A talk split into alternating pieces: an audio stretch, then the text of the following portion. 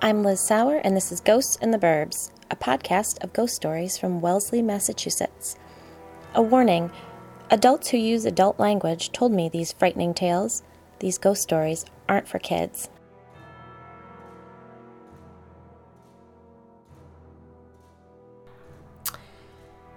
Okay, this is my like fifth attempt to try to get this out, this sentence. But unbelievably, March 28th marked this podcast's sixth anniversary. and I am so happy to be back here with you to gossip about about the neighbors. Ah, oh, I'm tongue-tied. I've been away too long because honestly, writing a book is much harder than I anticipated. I'm used to shoving a story together and putting it out into the world, warts and all. But it turns out that's not the generally accepted way of doing things. Ends must be tied up. Characters must have motivations, or neuroses rather, motivating them. Events must proceed logically. I'm working on it. I kept myself from interviewing my neighbors in an effort to buckle down and fix the damn book. Cut to me mainlining Nutella and anxiously watching the Nostradamus End of Days series on Discovery Plus over and over. So, for my own mental health, I'm taking a break from this self imposed break. I just want to sit and snack and sip coffee and listen to someone tell me a spooky story. It's my greatest joy, and if we are indeed closer than ever to apocalyptic world ending events, then I want to spend this time doing what I love most. So, here we go. But stay tuned if you'd like after the story from some additional blah blah blah, plus reading, watching, and listening recommendations.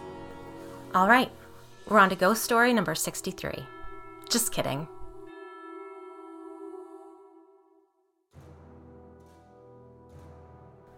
Huh. I can't remember if I told you guys about the skeleton woman ghost I saw when I was little. I know I told someone on a podcast. I don't know if it was my podcast or someone else's, and it this definitely speaks to the fact we've been having this spooky discussion for six years because things are fuzzy. But anyway, it feels relevant right now, so I'm going to risk repeating myself. I think I was probably about 10 or 11, and one night I watched this spooky kind of anthology type show. Way back then, we didn't have the access to all the gloriously spooky content that spooky minded kids do nowadays. It was 1989 ish we had the Dewey Decimal Zeros section in the library, scary stories to tell in the dark, or adult horror like Nightmare on Elm Street and Stephen King books. There really wasn't anything in between. Anyhow, I don't know what I watched that night. I've searched and searched and cannot figure out what kind of show would tell a short series of unconnected scary tales on like network television. It could have been an Unsolved Mysteries episode, but I don't think so. Anyhow, I watched the show and went upstairs to get ready for bed. My older sister hadn't watched with me because she had homework to do or something, so I poked my head into her bedroom and she asked how the show was. I said it was okay and kind of shrugged it off. I tell you all of this through the fog of memory, a terrible memory of that, but this is how it's always played out in my mind, anyway. I went next door to my bedroom my lamp wasn't connected to the light switch, so I had to cross the room to turn on the light. It was a big bedroom. My oldest sister was away at college, so I'd moved into her bedroom, the largest of the three designated for me and my siblings. So I had kind of a far walk across to the lamp. Around my bed and across the room. I don't know. It was a stupid setup. I was spooked. I was about halfway across the room when I heard something behind me, and I turned around and I saw a woman in a long white flowing dress with her arms raised above her head, sort of gliding towards me menacingly. Her face was skeletal. I I started screaming and screaming, and then the next thing I knew, I saw my sister in the doorway. In my memory, I see my sister through the skeleton woman. She was transparent, and then the woman disappeared, and there was my sister saying, Liz, it's me, it's just me. And I was trying to tell her what had happened, but I couldn't because I couldn't stop screaming. So she dragged me out into the hallway. And by that time, my parents had made it upstairs, having heard me screaming. My mother later admitted that my screams were so awful, she thought I'd found my sister dead. My dad took me by the shoulders and gave me a little shake, and I was able to stop. So we all agreed that I'd watched a scary television show And then I just heard my sister in the hallway and then hallucinated because the television show was scary. Uh, but my sister insists that she didn't get up and come out into the hall until she heard me screaming, so. Eesh. Anyway, the incident turned into nothing more than a family anecdote. But it was traumatic, and I think pretty significant. I think before that night, I saw things and heard things and knew things. I mean, I had an entire crew of imaginary friends when I was little. I just have this feeling that that skeleton woman wasn't a hallucination. I think I could do then what I do now, and then that spirit or demon or whatever the hell it was found me and scared the hell out of me, and my brain decided that was enough, and it threw up some very, very strong walls so that nothing could get through again. Until I moved to Wellesley, and you all know the story from there. First, I started hearing people who weren't there. Then, I began sort of knowing things that I shouldn't. And then finally, I began to see ghosts. Until recently. It started maybe about a month and a half ago. Things got quiet, blissfully so. Things had been so hectic that it didn't occur to me to question it at first. But I kept noticing my ears ringing, and that's sort of what clued me into how quiet everything was. Over time, I have learned to put up some guards for myself so that I'm not so incredibly wide open, but I hadn't been doing that. When I realized I hadn't seen or heard from Claire in over a week, I knew something was up. So I forced myself to sit quietly and open up. Immediately, I heard, Listen to me! Ugh, my eyes snapped open. Whoever had spoken was obviously very upset, and I expected to see an angry spirit standing in front of me, but no one was there. It wasn't a voice that I recognized. It may sound strange given everything I've experienced in the past few years, but it was more frightening that I didn't see anything. I forced myself to close my eyes again and attempted to open up to the other side or wherever the hell these spirits reside. Nothing happened. Well, that's not true. I heard a loud ringing in my right ear, like loud, but that was it. So I carried on with my day, now very aware of how empty my world felt without all of the usual spirit interruptions. I could truly focus on conversations with friends at school pickup. I could zone out while I waited to order coffee and a scone at Quebrada. I could scroll TikTok without picking up on the emotions of the person whose video I watched.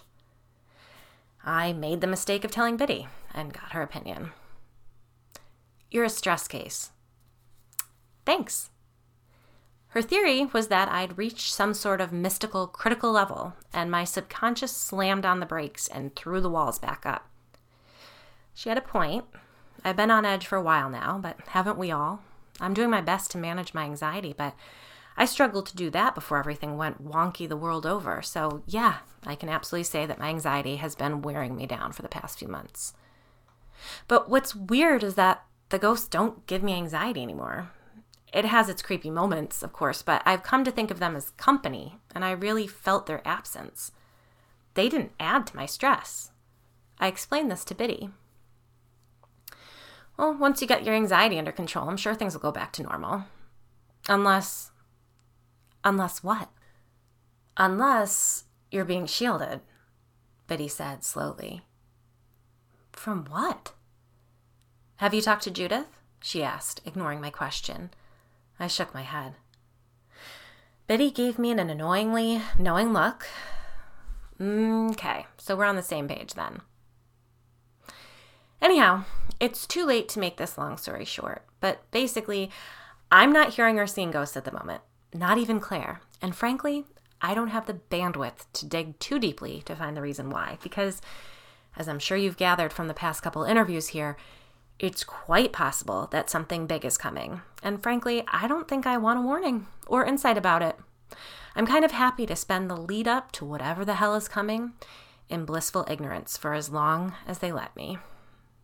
But that doesn't mean I don't want to hear someone else's spooky story. The cat's been out of the bag for a while here in town. I'm the woman who writes ghost stories, but it's still an awkward moment when a stranger puts two and two together and spots me out in the wilds of Wellesley. that's just what happened with Dana. I was in Starbucks, of course. I'd ordered my drink and a set of those little egg bite things and was unloading my laptop onto the table when a woman approached me. I thought she was going to ask to use a chair across from mine, but no.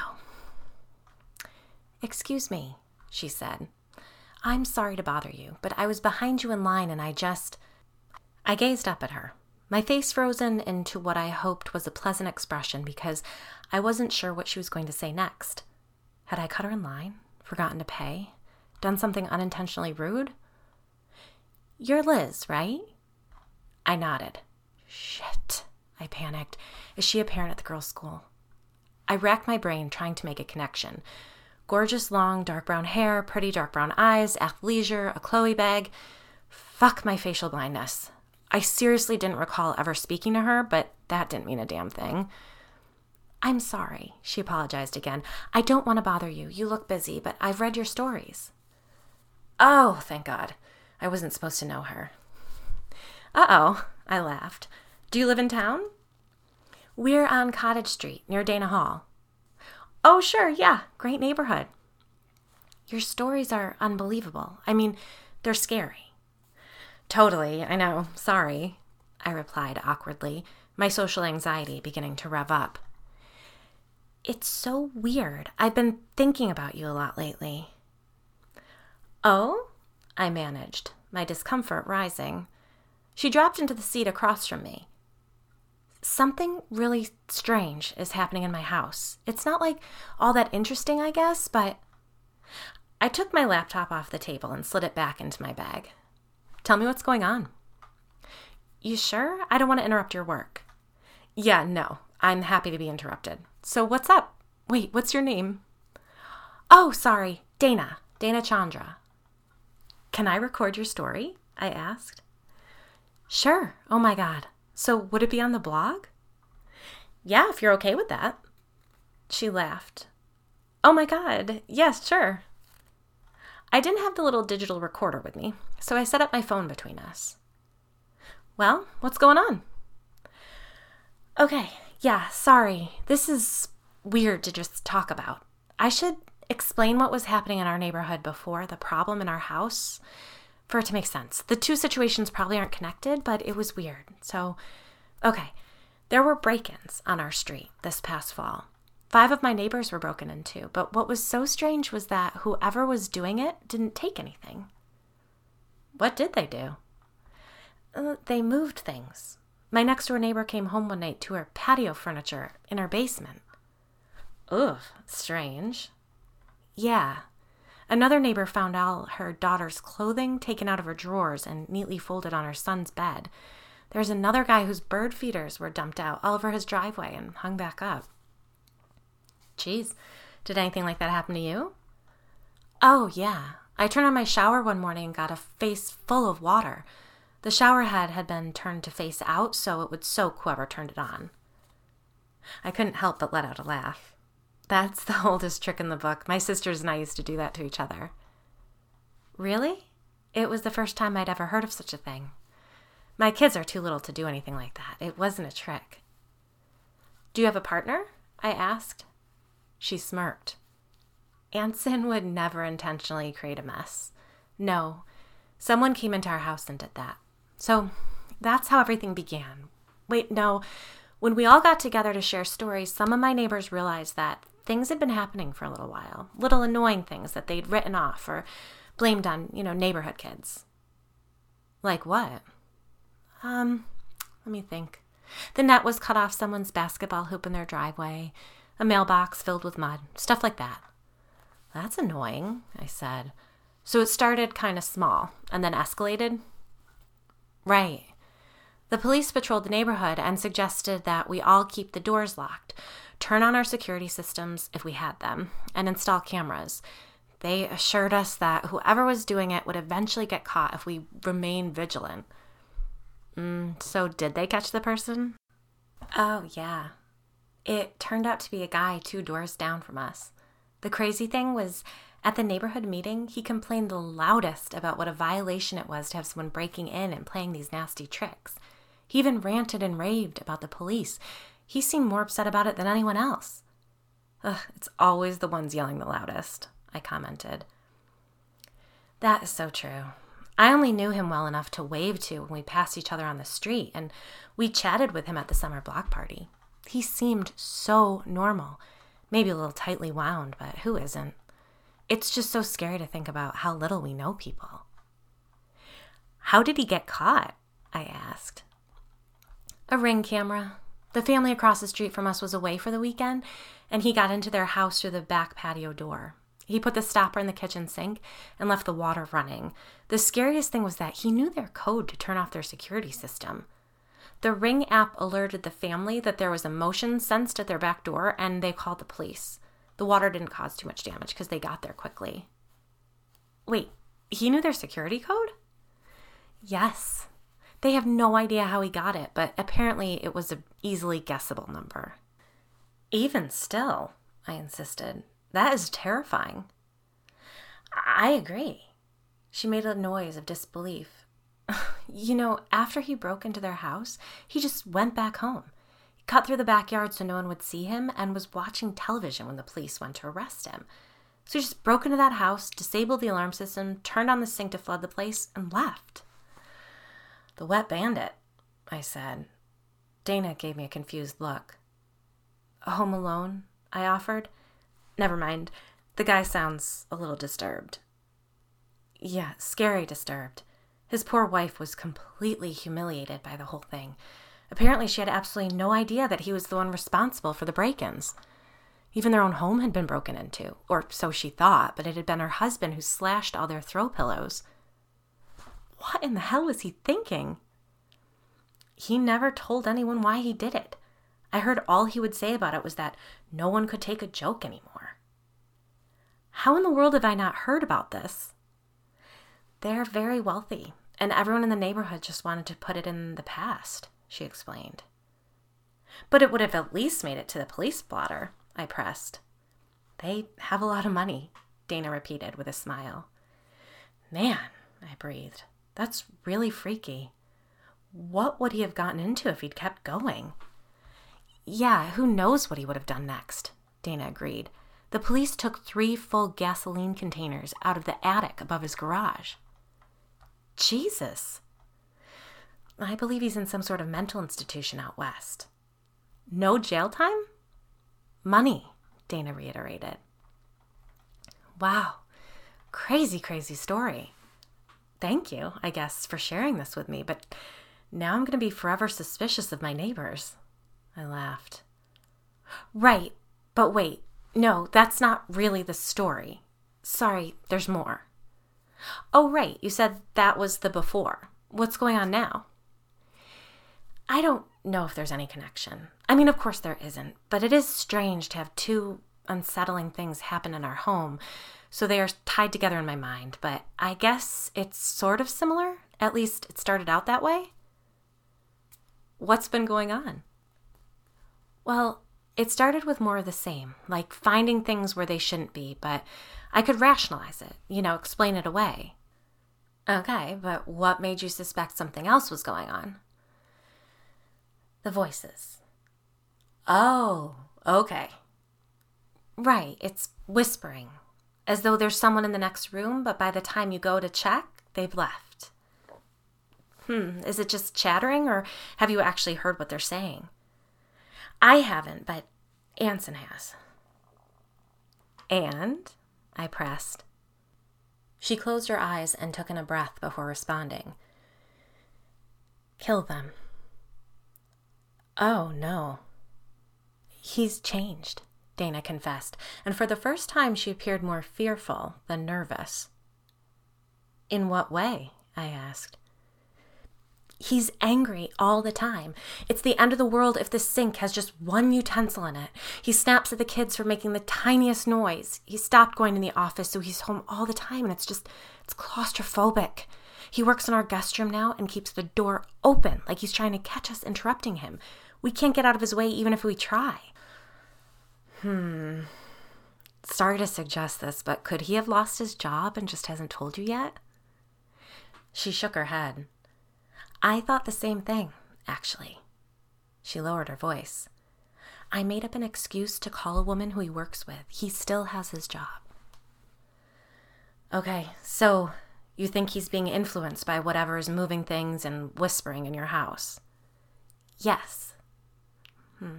Is there anything that's happened? I mean, besides those break ins that might make this activity start up? Like, did you buy antique furniture or anything secondhand? Or did you do renovations, play with a Ouija board, anything like that?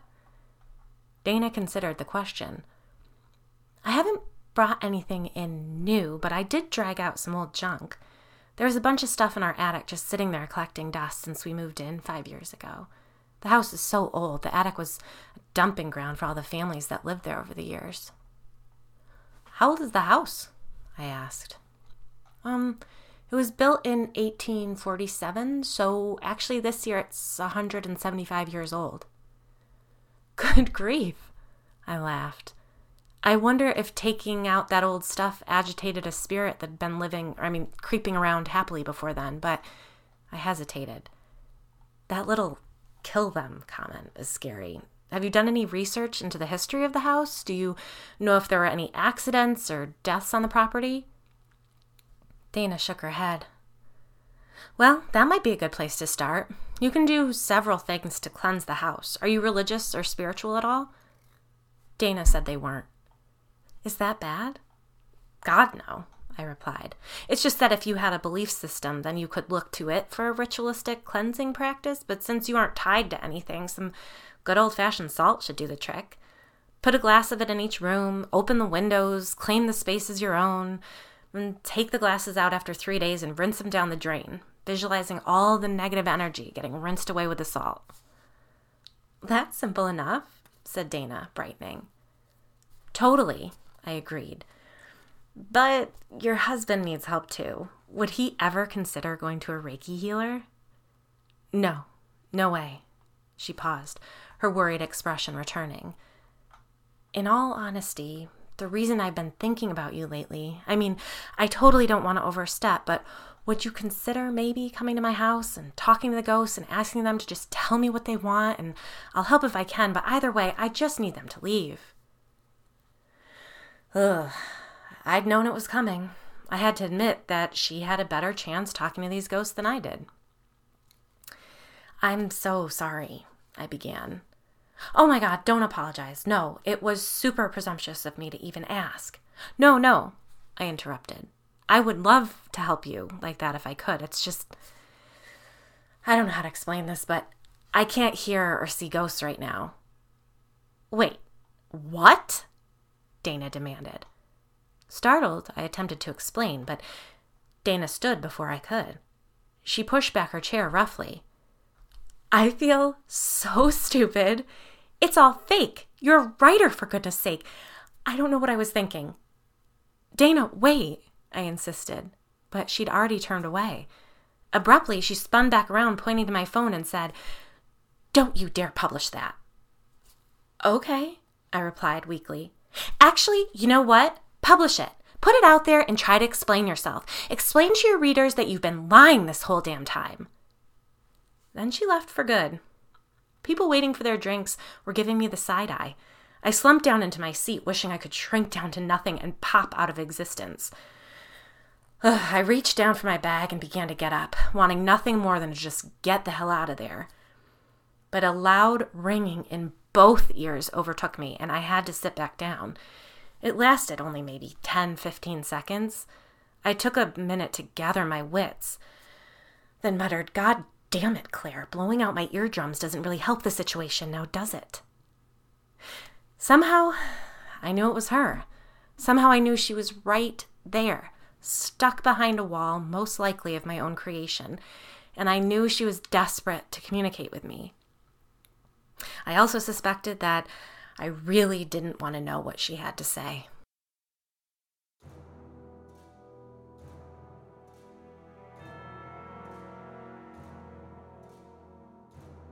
I've made a commitment to keep our space ad free, but if you are interested in doing something priceless to help the show, please tell a spooky friend about it, rate and review it wherever you listen, and follow me at Ghosts in the Burbs on Instagram or TikTok.